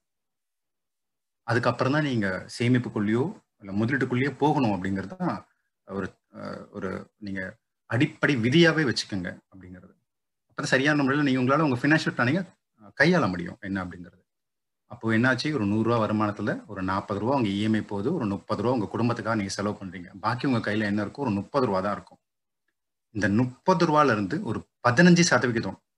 கையில இருக்க அந்த முப்பது ரூபால இருந்து பதினஞ்சு சதவீதத்தை உங்க ப்ரொடெக்ஷனுக்காக நீங்க யூஸ் பண்ணுங்க. உங்களை பாதுகாக்கிறதுக்கான நிதிகள் ஒதுக்குறதுல அந்த பதினஞ்சு பர்சன்ட் எடுங்க. இது சப்போஸ் புரியலன்னா திரும்ப எனக்கு ஒரு வாட்டி சொல்லுங்க தாராளமா நீங்க கேளுங்க நான் சொல்றேன். ஒன்றும் பிரச்சனை இல்லை. அந்த நூறுரூவால முப்பது ரூபா குடும்ப செலவு போயிடுச்சு. உங்களுடைய இஎம்ஐ லோனுக்கான நீங்கள் கட்டுற இஎம்ஐகள்லாம் நாற்பது சதவீதம் தான் இருக்கணும். உங்கள் வருமானத்திலிருந்து நாற்பது சதவீதம் தான் இருக்கணும். அப்போ நூறுரூவால முப்பது நாற்பது போச்சுன்னா முப்பது நாற்பதையும் கூட்டிங்கன்னா எழுபது. நூறுரூவால எழுபது ரூபா போச்சுன்னா பாக்கி முப்பது ரூபா தான் இருக்கு. இந்த முப்பது ரூபால இருந்து பதினஞ்சு சதவீதம் உங்களுடைய ப்ரொடெக்ஷன் ஃபண்டுக்கு நீங்கள் ஒதுக்கணும். இப்போ நம்ம பார்க்குற அந்த முதல் பாயிண்ட்ல ப்ரொடெக்ஷன் இருக்க பாதுகாப்பு உங்களுடைய பாதுகாப்புக்காக நீங்கள் ஒதுக்க வேண்டிய விஷயம் பதினஞ்சு சதவீதம் அப்படிங்கிறது. இந்த பதினஞ்சு சதவிகிதத்துல என்னெல்லாம் கவர் ஆகும் என்னெல்லாம் நீங்க வந்து அதுல உட்படுத்திக்கணும் அப்படின்னு நினைச்சீங்கன்னா நான் ஏற்கனவே சொன்ன மாதிரி தான் ஆறு மாதத்துல இருந்து ஒரு வருஷத்துக்கு தேவையான உங்களுடைய குடும்ப செலவு. குடும்ப செலவுங்கிறது ஏற்கனவே பட்ஜெட் போட்டு தேர்ட்டி பர்சன்ட் கனெக்ட் பண்ணி வச்சிருக்கிறோம் வருமானத்துல இருந்து அப்படிங்கிறது. அந்த குடும்ப செலவை மீதம் இருக்க முப்பது பர்சன்ட் வந்து பதினஞ்சு பர்சன்ட் ஒதுக்குறோம் இல்லையா? அதுல இருந்து எடுத்து சேர்க்கணும் அப்படிங்கிறது தான். அந்த பதினஞ்சு சதவீதத்துல அதை சேர்க்கிறோம் அப்படின்னா அது இது ஒரு பாயிண்ட் எமர்ஜென்சி செலவுங்கிறது குடும்ப செலவு. அடுத்து பார்த்தீங்கன்னா ப்ரொடெக்ஷனில் அவசியம் கவர் ஆகுறது ரெண்டு விஷயம் திரும்ப இருக்கு. ஒன்று மெடிக்ளைம் இன்சூரன்ஸ் இன்னொன்று லைஃப் இன்சூரன்ஸ் அப்படிங்கிறது. ஏன் மெடிக்ளைம் இன்சூரன்ஸ் தேவை? ஏன் வந்து ஒரு லைஃப் இன்சூரன்ஸ் தேவை? இப்போ கோவிடே எடுத்துக்கோங்க. நிறைய பேருக்கு இந்த அசாதாரண சூழல்ல திடீர்னு உடம்புக்கு சரியில்லாமல் போச்சு. அவங்க ஹாஸ்பிட்டலுக்கு போகிறாங்க கையில் இன்சூரன்ஸ் இருந்ததால் நிறைய பேர் இன்சூரன்ஸை பயன்படுத்தினா தன் சேவிங்ஸ் கரையில் அவங்களுக்கு. சேவிங்ஸ் இருந்துச்சு. மெடிக்கல் இன்சூரன்ஸ் இல்லை அப்படிங்கிறவங்களுக்கு சேமிப்பு கரைஞ்சு போயிருக்கும். சே நான் சேமிப்பும் வச்சில்ல. நான் இன்சூரன்ஸும் போடல. அவங்க கண்டிப்பாக எங்கோ கடன் வாங்கியிருப்பாங்க. சொந்தக்காரங்கள்ட்டையோ பக்கத்துலையோ இல்லை பேங்க்லையோ எங்கோ கடன் வாங்கி கடன்காரனாக இருப்பாங்க தன்னுடைய மெடிக்கல் செலவுக்கு கூட அந்த சேமிப்பை பண்ணாதால அப்போ இதுவும் ஒரு எமர்ஜென்சி ஃபண்டு தேவைப்படுற தன்னை பாதுகாக்கிறதுக்கு தேவையான ஒரு ஃபண்டு இதுவுமே அந்த பதினஞ்சு சதவீதத்துலேருந்து நீங்கள் எடுத்து உரம் கட்டணும். உதாரணத்துக்கு இன்னும் நான் உங்களுக்கு சொல்லணும்னா இந்த பதினஞ்சு சதவீதத்தை பதினஞ்சு ரூபான்னு கூட வச்சுக்கிறேன். பதினஞ்சு ரூபான்னு கனெக்ட் பண்றப்போ முப்ப நூறுரூவால முப்பது ரூபா குடும்ப செலவு நாற்பது ரூபா உங்க இஎம்ஐ நாற்பது முப்பதும் எழுபது ஆயிடுச்சு. பாக்கி இந்த பதினஞ்சு ரூபால நீங்க ஒரு பத்து ரூபா உங்களுடைய எமர்ஜென்சி ஃபண்டுன்னு வச்சுக்கோங்க. பாக்கி உங்ககிட்ட இருக்கிறது அஞ்சு ரூபா தான் இருக்கு. இந்த அஞ்சு ரூபால மெடிக்ளைம்காக ஒரு ரெண்டு ரூபா எடுத்து வச்சுறாங்க மெடிக்ளைம் பாலிசிக்காக ரெண்டு ரூபா எடுத்து உரம் கட்டணும் அப்படின்னு முடிவு பண்ணிக்கணும். பாக்கி அந்த ஒரு மூணு ரூபா இருக்கு இல்லைங்களா? அந்த மூணு ரூபால நீங்கள் செய்ய வேண்டிய விஷயம் என்னன்னா லைஃப் இன்சூரன்ஸ் கவர் பண்ணணும் அவசியம் அப்படிங்கிறது. ஏன் லைஃப் இன்சூரன்ஸ் கவர் பண்ணணும்? இப்போ எக்ஸ்னு ஒருத்தர் இருக்கிறாரு. அவர் நல்ல வருமானம் பண்ணுறாரு நல்ல கை நிறைய சம்பாரிச்சுன்னு இருக்கிறாரு. ஸோ அவருக்கு உடனே ஆசை வருது நம்ம நம்ம நல்லா சம்பாதிக்கிறோம் நமக்கு சின்ன வயசு தான் ஆகுது நம்ம ஒரு வீடு வாங்கலாம் ஒரு கார் வாங்கலாம் அப்படின்னு பண்ணுறாரு வீடு வாங்குறாரு கார் வாங்குறாரு திருமணம் ஆகுது உடனே குழந்தைகள் பிறக்கிறாங்க ஒரு வாழ்க்கை அழகாக சந்தோஷமாக இருக்குது திடீர்னு போயிட்டு இருக்க டைமில் அவருக்கு ஏதோ ஒரு விஷயம் அசம்பாவிதம் நடக்குது. ஒரு வண்டியில் போகிறப்ப ஏதோ அசம்பாவிதம் நடந்து போச்சு. அவங்க வீட்டில் அவர் ஒருத்தர் தான் வருமானம் பண்ணிட்டு இருக்கிறாரு அவர் ஒருத்தருக்கு தான் வருமானம் இருந்துச்சு. திடீர்னு அந்த மாதிரி ஒரு தேவையில்லாத ஒரு சூழல் நடந்து அவருடைய மரணம்ங்கிறது நிகழ்கிறப்போ அந்த குடும்பம் என்ன ஆகும்? அவர் கட்டிட்டு இருந்த அந்த அவருடைய வருமானம் நின்று போச்சு. ஆனால் அவர் கட்டிட்டு இருந்த கடனுங்கிறது இருந்துட்டு தான் இருக்கும். அந்த கடனை அந்த குடும்பத்துடைய தோள்களில் தான் சுமையா ஏறும். அப்போ அந்த குடும்பத்தில் அவருக்கு ஒருத்தர் தான் வருமானம் வேற யாருக்கும் வருமானம் இல்லை. குழந்தைங்க சின்ன பிள்ளைங்களா படிச்சுட்டு இருக்காங்க அப்படின்னு பார்த்தீங்கன்னா அப்போ என்ன ஆகும் அந்த சூழல்? அவர் இன்சூரன்ஸ் பிளான் எடுக்காம இருந்திருந்தால் என்ன ஆகும் அந்த குடும்பம் சிரமப்படும். அந்த இன்சூரன்ஸ் அந்த லோனையும் கட்ட முடியாது. லோனை கட்டாதால வங்கிக்காரங்க என்ன பண்ணுவாங்க? அந்த காரையும் சீஸ் பண்ணிடுவாங்க. வீடையும் ஏலத்துக்கு விடுவேன்னு சொல்லி சொல்லுவாங்க. இந்த மாதிரி சூழல்லாம் நடக்கும் அப்படிங்கிறது. அப்போ அவங்க ஒன்று அவங்க மனைவி இருக்கிறவங்களும் வீட்டில் யாராக இருக்குன்னா கட்டாயமாக வேலைக்கு போய் அந்த சுமையை சுமக்க வேண்டிய கட்டாயம் இருக்கும். இதுவே அந்த எக்ஸ் வந்து இன்சூரன்ஸ் எடுத்திருந்தாருன்னா இன்சூரன்ஸ் எடுத்திருந்தாருன்னா அந்த இன்சூரன்ஸ் வந்து தனக்கு லோன் எவ்வளவோ அதுக்கு ஃபுல்லாக கவர் பண்ணுற மாதிரி முடிஞ்ச வரைக்கும் எடுக்கிறது ரொம்ப நல்லது. அப்படி இன்சூரன்ஸ் எடுத்திருந்தாருன்னா அந்த இன்சூரன்ஸ் என்ன பண்ணும்? கொஞ்சமாவது அந்த கடனை சுமையை சுமக்க ஆரம்பிக்கும். அவங்க தோளில் இருக்க சுமையை குறைக்கும். முழுசாகவும் குறைக்க வாய்ப்பு இருக்கு. நம்ம கட்டுற ப்ரீமியமை பொறுத்து இல்லை ஒரு பாதியாவது குறைக்கும். என்ன அப்படிங்கிறது? இதெல்லாம் நம்ம கட்டுற ப்ரீமியமை பொறுத்து நீங்கள் ஒரு நல்ல உங்களுடைய எல்லாருமே கையில் கண்டிப்பாக யூ வில் ஹேவ் உங்கள் உங்களுடைய ஓன் ஒரு ஃபினான்ஷியல் பிளானர் வச்சிருப்பீங்க. உங்கள் ஆடிட்டர் வச்சிருப்பீங்க. அவங்க கிட்ட உட்காந்து டிஸ்கஸ் பண்ணுங்க. இதெல்லாம் கண்டிப்பாக அவசியம். ஸோ அதை பேஸ் பண்ணி ப்ரீமியம் கட்டுறதை பொறுத்து தான் உங்களுடைய அந்த லோன்ஸ் அதை பேர் பண்ணும். என்ன அப்படிங்கிறது. அப்போ அந்த குடும்பத்துக்கு அந்த கடனை அந்த இன்சூரன்ஸ் சுமக்க ஆரம்பிக்கும். அந்த இன்சூரன்ஸ்லேருந்து வரக்கூடிய பணம் அந்த கடனை எல்லாம் அடைச்சிடும். அப்போ என்ன ஆகுது? அந்த குடும்பத்துக்கு அவங்க சொத்து மீதமாகுது. கடனும் அந்த இன்சூரன்ஸ் கவர் பண்ணுறப்போ அந்த குடும்பம் ஒரு நிம்மதியான வாழ்க்கைக்குள்ளே வாழ ஆரம்பிக்கும். அந்த நபர் இல்லைனாலுமே அந்த குடும்பத்துக்கு ஒரு பீஸ்ஃபுல் லைஃப் கிடைக்கும். இதுதான் எமர்ஜென்சி ஃபண்ட் அப்படிங்கிறது. இது எதுவா வேணா இருக்கலாம். இந்த மூணு விஷயங்களை அவசியம் எல்லாருமே பண்ணியிருக்கணும். இதுதான் தன்னையும் தன் குடும்பத்தையும் பாதுகாக்கிறதுக்கான இரண்டாவது படி ஃபினான்ஷியல் பிளானிங்ல நீங்க செய்ய வேண்டிய விஷயம் நான் சொல்றேன். முதல் ஸ்டெப் நான் சொன்னது பட்ஜெட் பண்ணியிருக்கணும். அங்கிருந்து வர்ற விஷயங்களை எடுத்து தான் நீங்க இங்க பண்ண முடியும் அப்படிங்கிறது. அப்போ இதை நீங்க கவர் பண்ணிட்டீங்க. இது வரைக்கும் யாருமே செய்யாம இங்க இருந்தீங்கன்னா இந்த கேட்டுட்டு இருக்கவங்கள தயவு செஞ்சு இந்த மூணு விஷயத்த முதல்ல ஆரம்பிங்க. அதுக்கு முன்னாடி பட்ஜெட்டை ஆரம்பிங்க. இன்சூரன்ஸ் பண்ணவே இல்லைன்னா தயவு கூர்ந்து அதை நீங்க செய்யுங்க. அது ஒரு ஒரு குடும்பத்துக்கும் உங்களுக்கும் உங்களை நம்பி இருக்கவங்களுக்கும் நீங்க செய்ய வேண்டிய முதல் கடமை நீங்க நினைச்சுக்கோங்க. ரெண்டாவது நம்ம பார்த்தோம்னா சேமிப்பு. சேமிப்புங்கிறதும் எங்கிருந்து ஆரம்பிக்க முடியும் நம்ம? எதுக்காக நம்ம சேமிக்க ஆரம்பிக்கணும்? என்னெல்லாம் தேவை இருக்கு அப்படிங்கிறத நீங்க பார்க்கணும். நம்ம ஏற்கனவே நான் ஆரம்பத்துல சொன்ன மாதிரி தான் நம்ம பிறந்ததுல இருந்து இறக்குற வரைக்குமே நமக்கு பணம் தேவைப்படுது. பணம் இல்லாம இந்த உலகத்துல எதுவுமே செய்ய முடியாது அப்படிங்கிறது ஒரு நிதர்சனமான உண்மையாவே நமக்கு இருந்துகிட்டே இருக்கு எல்லா இடத்துலயும் அப்படிங்கிறது. ஏன் அந்த சேமிப்பு செய்யணும்னு பார்த்துட்டும் ஒரு பீஸ்ஃபுல் லைஃப் வேணுங்கிறது தான் நமக்கு அந்த காரணம். அப்போ நீங்க திட்டமிடலாம் அந்த இடத்துல. ஏது இதுக்கெல்லாம் எனக்கு பணம் தேவை? நான் சொன்ன மாதிரி தான். இப்போ ஒரு குழந்தை பிறக்கிறப்போ ஹாஸ்பிட்டல் செலவுக்கு அவங்கள வளர்க்குறப்போ அவங்களுக்கு தேவையான விஷயங்களை வாங்கி கொடுக்கறது உடனே அவங்க ஸ்கூலுக்கு போறாங்க அவங்கள படிக்க வைக்கிறது. அவங்களுக்கு உடனே படிக்க வைக்கிறோம் அவங்களுடைய வா ஆசைப்படுற படிப்பை படிக்க வைக்கிறோம் ஒரு விஷயம் இருக்கு. அப்புறம் அவங்களுடைய திருமணம்னு ஒன்று இருக்கு. அவங்க திருமணத்துக்காக நம்ம செலவு பண்ண வேண்டிய விஷயம் இருக்கு. தென் அதுக்கப்புறம் பார்த்தீங்கன்னா நம்ம வாழ்ற இந்த ஒரு தலைமுறை தான் பென்ஷனே இல்லாமல் வாழ்ற ஒரு தலைமுறை. கவர்மெண்ட் வேலையாகட்டும் எப்பவுமே பிரைவேட் வேலையில் எப்பவுமே தனியார் வேலைகளில் வந்து நமக்கு பென்ஷன் இருக்காது. பட் அரசாங்க வேலைகளில் பென்ஷனாவது இருந்துச்சு இப்போ பென்ஷனும் கிடையாது. அப்போ ரிட்டையர்மெண்ட் லைஃப்க்கு அப்புறம் நம்ம என்ன செய்ய போகிறோம் அப்படிங்கிறது பார்த்தீங்கன்னா நமக்கான ரிட்டையர்மெண்ட் லைஃப் எப்படி இருக்கணுங்கிறத நம்மளே இப்போ டிசைன் பண்ண வேண்டிய கட்டாயத்தில் இருக்கும். அப்படி பண்ணலைன்னா நம்ம அந்த அந்த லைஃப்பில் சிரமப்படுற மாதிரி தான் இருக்கும். அந்த ரிட்டையர்மெண்ட் லைஃப்மே மூணு பங்காக நீங்கள் பிரிக்கலாம். ரிட்டையர்மெண்ட் லைஃப்ல உங்க தேவைக்கு என்னங்கிறது நீங்க டெய்லியுமே வாழ்றதுக்கான ஒரு தேவைன்னு ஒன்று இருக்கும்.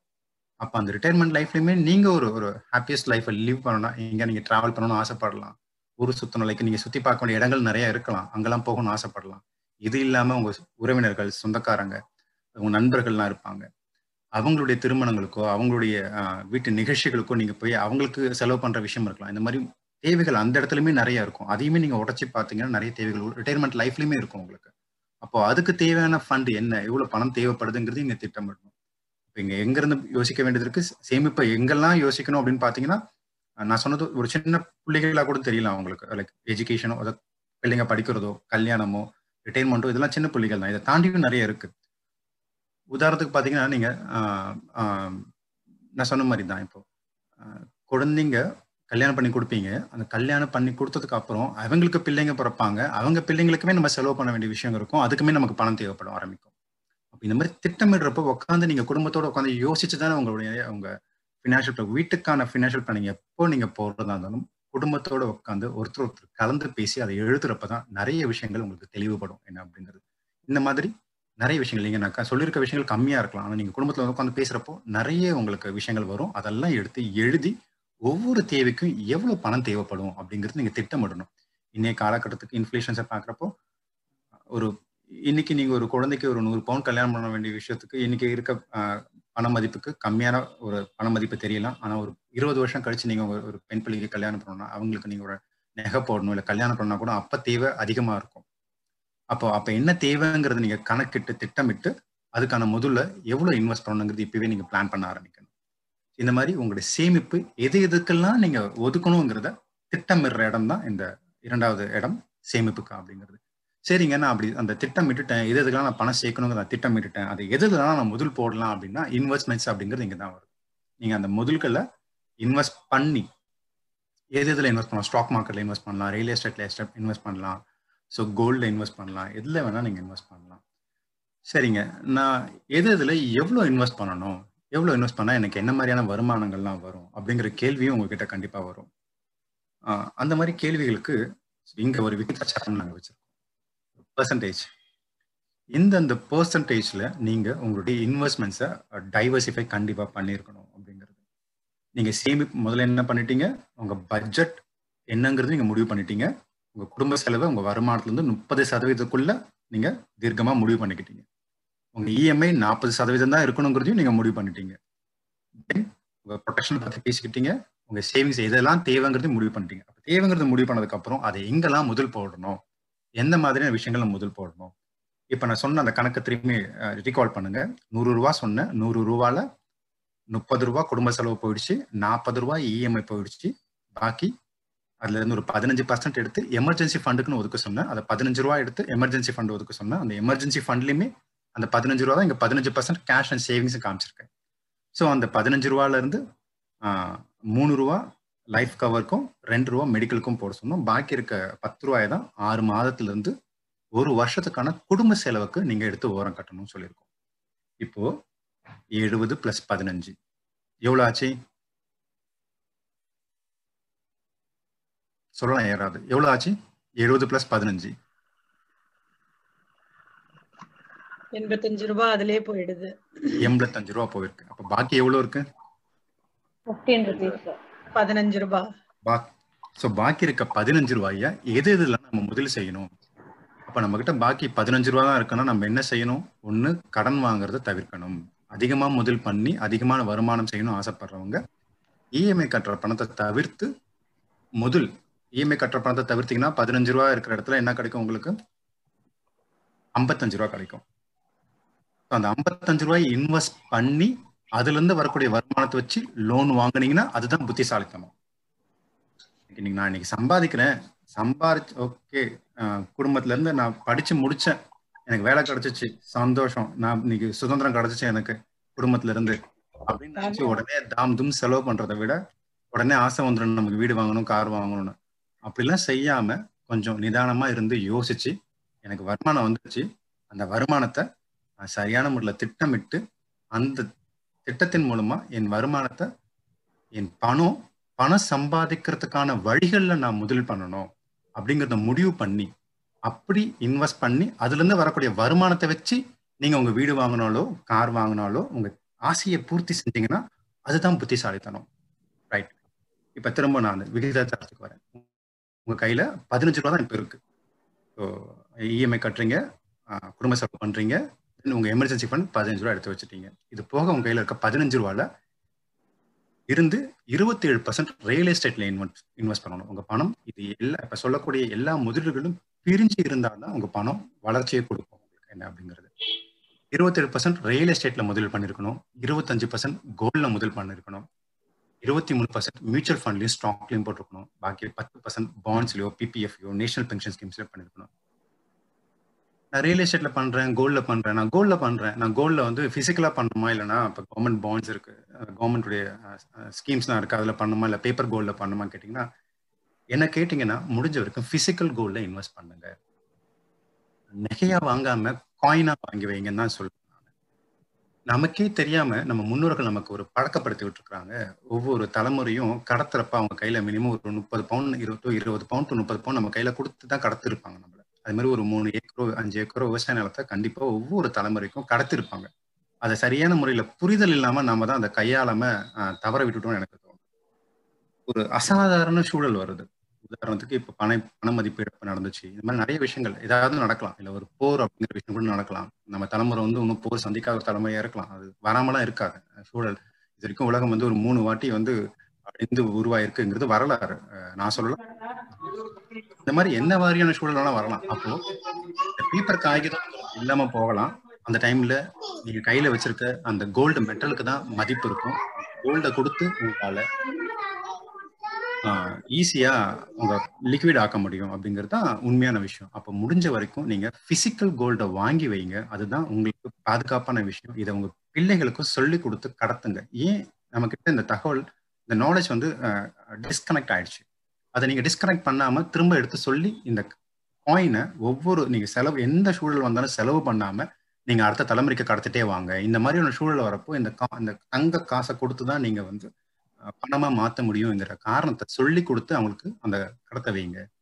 நகையை வாங்காம தங்க காயினா வாங்கி வைங்க. அதுதான் நல்ல விஷயம்.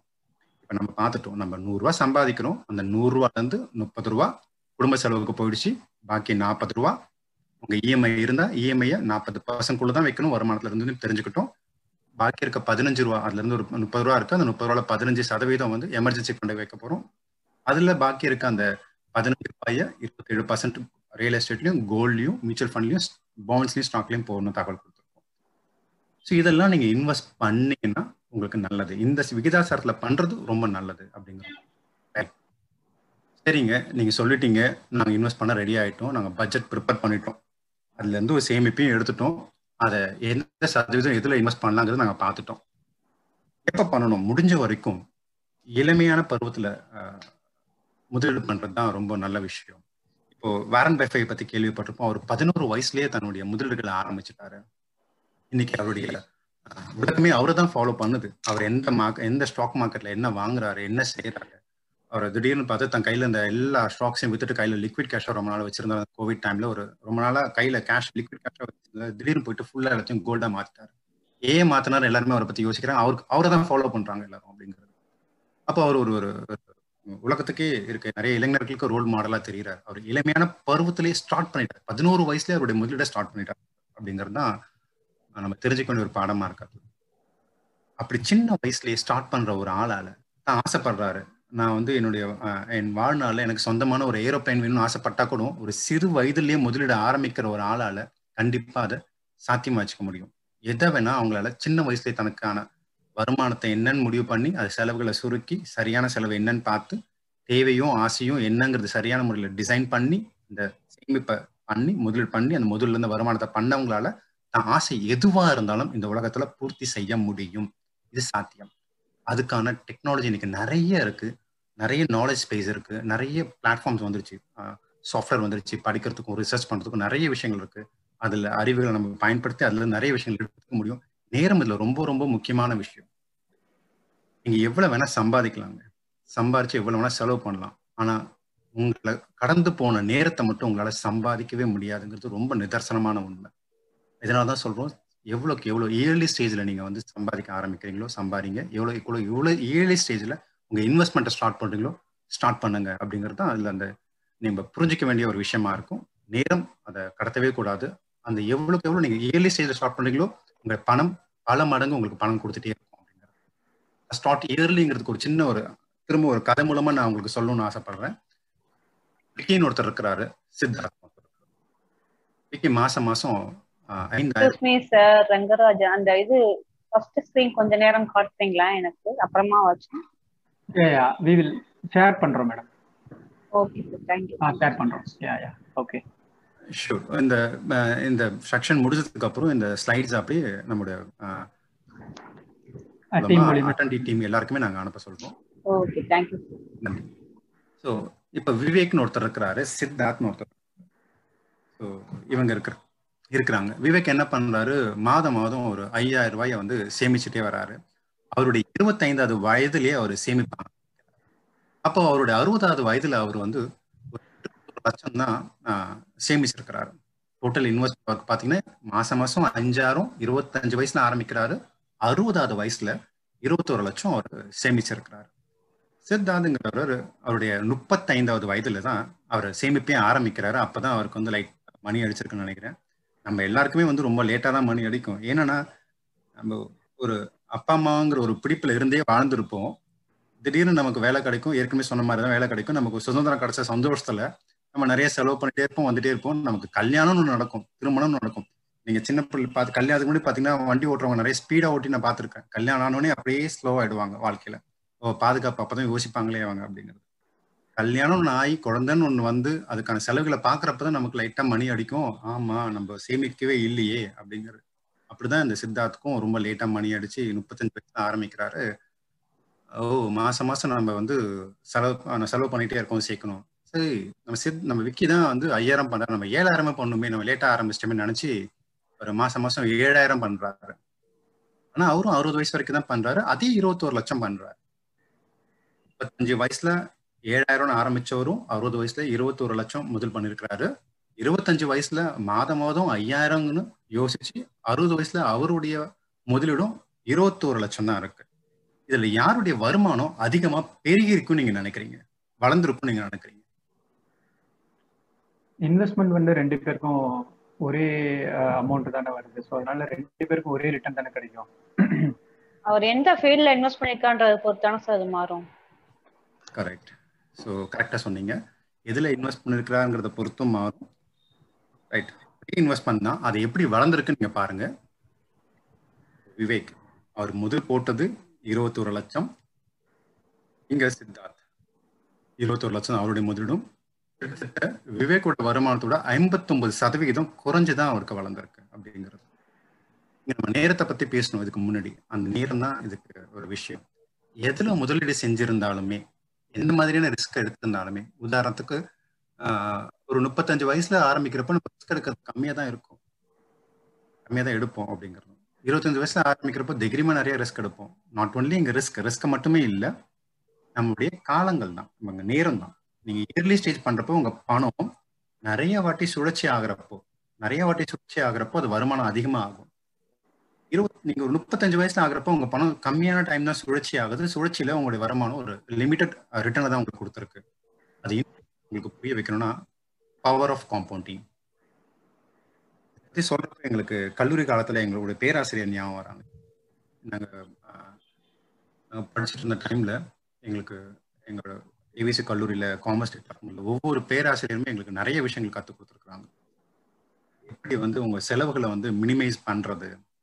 நம்ம இந்த கன்சூமர் மார்க்கெட் நம்மளை எவ்வளவு தூரம் நம்மளை வந்து ஆசை காமிச்சு நிறைய பொருட்களை வாங்க வச்சுக்கிட்டே இருக்கு சேமிக்க வைக்காம அப்படிங்கிற விஷயங்கள்லாம் சொல்லிக் கொடுத்த போறாங்க வாத்தியார்கள் எங்களுக்கு நிறைய இருக்காங்க. எங்களுக்கு சமூட்டி அடிச்ச மாதிரி சுத்தி வச்சு அடிச்சு அடிச்சு ஒவ்வொரு வாட்டையும் எங்க மண்டையில ஏற்றிருக்காங்க அவங்க எல்லாம் அப்படி ஒருத்தர் எங்களுக்கு காம்பவுண்டிங் பவர் ஆஃப் காம்பவுண்டிங் பத்தி சொல்லி கொடுத்தீங்க. எக்கனாமிக்ஸ் மாஸ்டர் வன்மிக வெங்கடாச்சலம்ங்கிற எனக்கு ஞாபகம் அதிகமா இருந்துட்டே இருக்கும். காலேஜ்ல லாஸ்ட் டே அது. கடைசி நாள் நாங்க இந்த கல்லூரி படிப்பை முடிச்சுட்டு எல்லாரும் ஜாலியா கிளம்பலாம்னு நினைக்கிறப்போ ஒரு அந்த பிளாக் போர்டில் ஒரு ஒரு ஒரு கதை எழுதினாரு. ஒரு பத்தாயிரம் ரூபா வச்சுக்கிட்டு உங்களால ஈஸியா ஒரு கோடி ரூபா சம்பாதிக்க முடியுங்கிறத பவர் ஆஃப் காம்பவுண்டிங்கிறத அன்னைக்கு எங்களுக்கு அப்படியே அழகா படம் போட்டு காமிச்சாரு. அதை உங்களுக்கு புரிய வைக்கிறதுக்காக ஒரு சின்ன வீடியோ மூலமா உங்களுக்கு நான் சொல்ல ஆசைப்படுறேன்.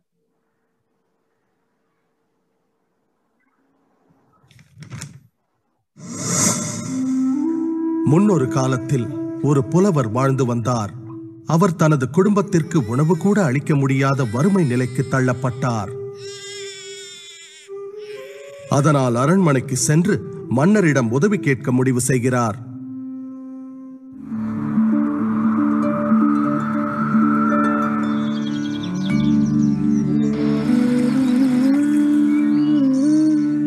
மன்னரை கண்டதும் புலவர் தனது பாடல்களை பாட ஆரம்பிக்கின்றார். ஆஹா அருமை அருமை. பாடல்களை கேட்டு மனம் மகிழ்ந்த மன்னர் என்ன பரிசு வேண்டும் என கேட்கிறார். சீராக அடுக்கப்பட்ட அழகான சதுரங்க பலகையை காண்பித்த புலவர் மாமன்னா சதுரங்க பலகையின் முதல் கட்டத்தில் ஒரே ஒரு நெல்மணியை வைத்த பின் ஒவ்வொரு கட்டத்திற்கும் அதனை இரட்டிப்பாக்கினால் அதை தக்க பரிசாக ஏற்றுக்கொள்வேன். நிச்சயமாகவா? தங்கம் வேண்டாமா? நெல்மணிகள் போதுமா? ஆம் மன்னா என்றார் புலவர். அப்படியே ஆகட்டும். மன்னர் உத்தரவிட அவையினர் நெல்மணிகளை வைத்தனர். முதல் கட்டத்தில் ஒன்று இரண்டாம் கட்டத்தில் இரண்டு மூன்றாம் கட்டத்தில் நான்கு நான்காம் கட்டத்தில் எட்டு என நெல்மணிகளை அடுக்கினர். பத்தாம் கட்டத்திற்கு வந்தபோது நெல்மணிகளின் எண்ணிக்கை ஐநூற்றி பனிரெண்டானது. இருபதாம் கட்டத்திற்கு வந்தபோது நெல்மணிகளின் எண்ணிக்கை ஐந்து லட்சத்து இருபத்தி நான்காயிரத்து இருநூற்றி எண்பத்தி எட்டு என அதிகரித்தது. பாதி தூரம் அதாவது முப்பத்தி இரண்டாவது கட்டத்தை அடைந்த போது நெல்மணிகளின் எண்ணிக்கை இருநூற்றி பதினான்கு கோடியே எழுபத்து நான்கு லட்சத்தி எண்பத்து மூன்றாயிரத்தி அறுநூற்றி நாற்பத்தி எட்டாக பெருகியது. விரைவில் நெல்மணிகளின் எண்ணிக்கை கோடான கோடிகளை தாண்டியது. இதன் காரணமாக மன்னன் தன் ராஜ்ஜியம் முழுவதையும் அந்த புத்திசாலி புலவரிடம் ஒப்படைக்கும் நிலை ஏற்பட்டது. இவை அனைத்திற்கும் துவக்கம் ஒரே ஒரு நெல்மணி. கதையின் நீதி. கூட்டு பலனின் பெருக்கும் சக்தியை எப்போதும் குறைவாக எடை போட வேண்டாம். ஸோ இதன் மூலமா நம்ம தெரிஞ்சுக்க வேண்டிய ஒரே ஒரு விஷயம் வந்து அகைன் வந்து பவர் ஆஃப் காம்பவுண்டிங் இது உலகத்துடைய எட்டாவது அதிசயம் கூட சொல்லலாம். நீங்க உங்ககிட்ட ஒரு ரூபா இருக்குன்னா அதை ஒரு அவர் சொல்ற கதை அழகாக உங்களுக்கு புரிஞ்சிருக்கும். ஒரு நெல்மணியை ஒரு கட்டத்தில் வைக்க சொல்றாங்க. அடுத்து அதை ரெட்டிப்பாக்க சொல்றாங்க. அதை அப்படி ரெட்டிப்பாக்க சொல்றாங்க. ரெட்டிப்பாக்க ரெட்டிப்பாக அப்படி வளரும். இந்த இடத்துல விவேக்குக்கும் சித்தார்த்துக்கும் வித்தியாசம் அதுதான். அவர் இயர்லி ஸ்டேஜ் ஸ்டார்ட் ஆனதால இயர்லி ஸ்டேஜ்ல ஆரம்பிச்சதால அவரோட ரிட்டர்ன் வந்து மூணு கோடி இருபத்தி ஒரு லட்சமா வளர்ந்துருக்கு. அது ஒன்லி பிகாஸ் ஆஃப் அவருக்கு ஒரு வருமானம் வந்திருக்கு. அந்த வருமானத்துல இருந்து ஒரு அந்த விஷயங்களை திரும்ப அதுலயே முதலீடு பண்ணிருக்காரு. அந்த முதலீடு திரும்ப அங்கேயே வளர வளர வளர அதோடைய விஷயம் பவர் ஆஃப் காம்பவுண்டிங் மூலமா மூணு கோடி இருபத்தோரு லட்சமா மாறி இருக்கு அதே சித்தார்த்துடைய விஷயம் ஒரு டைம் லேட்டா டிலேவா ஸ்டார்ட் பண்ணதால அவருக்கும் அதே பவர் ஆஃப் காம்பவுண்டிங்ல தான் ஒர்க் பண்ணிருக்கு அதுல தான் அவர் வருமானமும் நடந்திருக்கு. ஆனா அதோட ரிட்டர்ன் வந்து குறைவா இருக்கு. ஒரு 59% சதவீதம் இயர்லியா ஸ்டார்ட் பண்ணவங்களோட கம்மியா இருக்கு. அப்படிங்கறத நம்ம இந்த பவர் ஆஃப் காம்பவுண்டிங் உடைய குரோத்தை பத்தி தெரிஞ்சுக்கணும். டைம் எவ்வளோ முக்கியம் அதில் அப்படிங்கிறத பற்றி நம்ம அவசியமாக அதில் தெரிஞ்சுக்க வேண்டிய விஷயம் ரைட் நாங்கள் இப்போ நீங்கள் சொன்னீங்க செலவுகளை பற்றியும் சொன்னீங்க வாட்னா என்னன்னு சொன்னீங்க நீட்னா என்னன்னு சொன்னீங்க எல்லாமே சொல்லிட்டீங்க. எனக்கு எனக்கு ஒரு வருமானம் வந்துட்டு இருக்கு ஒரு விதத்தில் தான் வருமானம் வரணுமா? எனக்கு வருமானத்தை செலவுங்கிறது என்னால் சுருக்கவே முடியல. எனக்கு தேவை இருக்குங்க. அந்த தேவைக்காக செலவு இருந்துதான் இருக்கு. என் ஆசையை நான் சொல்ற குறைச்சி பார்த்தாலுமே என் வருமானம் எனக்கு பத்தலை அப்படின்னு சொல்கிறவங்க அப்போ நீங்க செய்ய வேண்டிய விஷயம் வருமானத்தை அதிகப்படுத்துற விஷயம் தான் நீங்க பண்ணணும் அப்படிங்கிறது. வருமானத்தை நான் எப்படிலாம் அதிகப்படுத்தலாம் அப்படின்னு கேட்டீங்கன்னா உங்க தொழில இருக்கீங்களோ இல்ல நீங்க வேலை செய்யறீங்களோ ஆஹ் உங்க வேலை செய்யற இடத்துல உங்க பெர்ஃபார்மன்ஸை நல்லா காமிச்சு நல்ல நேரத்தை கொடுத்து உங்க முதலாளிக்கு இல்ல உங்களுடைய பாஸ்க்கு நீங்க நல்லா விசுவாசமா இருந்தீங்க உங்க தொழில் மேல நீங்க பக்தியா உங்க கஸ்டமர்ஸ்க்கு நல்ல சர்வீஸ் கொடுத்து உங்க வருமானத்தை நீங்க கூட்ட முடியும். அது மட்டும் இல்லாம நீங்க உங்களுடைய வருமானத்தை பெருக்கிறதுக்கு உங்களுடைய திறமைகள் நிறைய இருந்துச்சுன்னா சைட்ல நீங்க வந்து உதாரணத்துக்கு இதுல நிறைய விஷயங்கள் சொல்லியிருக்கிறோம். அந்த மாதிரி நீங்க ஒரு வெப் டெவலப்பரா இருந்தாலும் ஒரு பிளாக் எழுதுறவங்களா இருந்தாலும் இல்லைன்னா நீங்க ஒரு ஒரு உங்களுக்கு நிறைய கதை சொல்ல பிடிக்கும் நிறைய ஷேர் உங்க ஃப்ரெண்ட்ஸ் கூட நிறைய விஷயங்கள் ஷேர் பண்றீங்க அப்படின்னா நீங்களாம் வந்து ஒரு யூடியூப் பிளாக் யூடியூப் யூடியூபரா மாறலாம் யூடியூப் சேனல் கிரியேட் பண்ணலாம். ஸோ நல்ல எழுதுறவங்கலாம் வந்து ஒரு புத்தகம் கூட எழுதலாம். அது மூலமா கூட உங்களுக்கு வருமானம் வர வாய்ப்பு நிறைய சொல்லி கொடுக்குற பழக்கம் உங்களுக்கு இருந்துச்சுன்னா நீங்க வந்து லைக் ஒரு ஆன்லைன் கோர்ஸ்லாம் கண்டக்ட் பண்ணி அதன் மூலமா நீங்க வருமானம் பண்ணலாம். உங்களுக்கு ஒரு நாளைக்கு நமக்கு வந்து இருபத்தி நாலு மணி நேரம் இருக்கு. அந்த இருபத்தி நாலு மணி நேரத்தை நம்ம பயனுள்ளமா பயன்படுத்துறோம்னா இல்லை. இங்கதான் சொன்ன நான் நம்ம பணத்தை எப்படி வேணா எவ்வளவு வேணா சம்பாதிக்க முடியும் ஆனா நம்மளால போன நேரத்தை சம்பாதிக்கவே முடியாது அப்படிங்கிறது. அந்த இருபத்தி நாலு மணி நேரத்தை சரியான முறையில திட்டமிட்டு நான் எட்டு மணி நேரம் வேலை செய்யறேன் அந்த எட்டு மணி நேரம் ஜாபை நான் முடிச்சுட்டேன். இல்ல ஒன்பது மணி நேரம் வேலை செய்யறேன் அதன் மூலமா என் வர ஆஃபீஸ்ல இருந்து நல்லா வருமானம் பண்ணிட்டு இருக்கேன் எக்ஸ்ட்ரா எனக்கு இன்னும் டைம் கிடைக்குது. அந்த டைம் நான் என்ன செய்யலாம்னு நினைச்சீங்கன்னா இந்த மாதிரி ஒரு விஷயங்கள் நீங்க செய்யலாம். லைக் உங்களுக்கு உங்களுக்கு என்ன திறமை இருக்கு என்ன விஷயம் இருக்குங்கிறது தேர்ந்தெடுத்து அதன் மூலமாவும் ஒரு வருமானம் பண்ண வைக்கலாம். புத்தகம் எழுதி அதுல இருந்து ஒரு விஷயங்கள் ராயல்ட்டி வர வைக்கலாம். பிளாக் எழுதி அதுல இருந்து உங்களுக்கான விளம்பரங்கள் மூலமா வருமானம் வர வைக்கலாம். யூடியூப்ல உங்களுக்கு தெரிந்த விஷயங்களை பகிர்ந்து அதுல இருந்து வர வைக்கலாம். இல்ல எனக்கு ஸ்பேர் டைம் இருக்கு. அந்த டைம்ல நான் ஒரு ஏஜென்ட்டா மாறுறேன். அதுல இருந்து எனக்கு ஒரு கமிஷன்ஸ் இன்கம் வரும்னா அதுல இருந்து உங்களுடைய வருமானங்கள் வர வைக்கலாம். வருமானங்கள் நீங்க எந்த விதத்துல இருந்தா வர வைக்கலாம். அகைன் நீங்க இந்த இடத்துக்கு வந்தீங்கன்னா உம் உங்க பட்ஜெட்ல இன்கம் வந்துட்டே இருக்கும். உங்க செலவினங்கள் என்ன அப்படிங்கறத திட்டமிட்டு தேவைக்கும் ஆசைக்கும் இருக்க விஷயங்களை சரியான முறையில கையாண்டு அதை மெயின்டைன் பண்ணிக்க மட்டும்தான் உங்க வருமானத்துல இருந்து சேமிப்பை வளர்க்க முடியும். எத்தனை விதமான வருமான சோர்ஸை நீங்க உருவாக்கினாலுமே திட்டமிடல் இல்லைன்னா உங்களுடைய கையில சேமிப்புகளை நிறுத்துறது சிரமமா இருக்கும் அப்படிங்கறத நான் சொல்ல நீங்க கேட்ட மாதிரி ஃபினான்ஷியல் பிளானிங்னா என்ன? அதனுடைய சாராம்சம் என்னன்னு உங்களுக்கு நான் சொல்லிட்டேன். நீங்க உங்க கேள்விகளை என்கிட்ட கேட்கலாம் செந்தில்.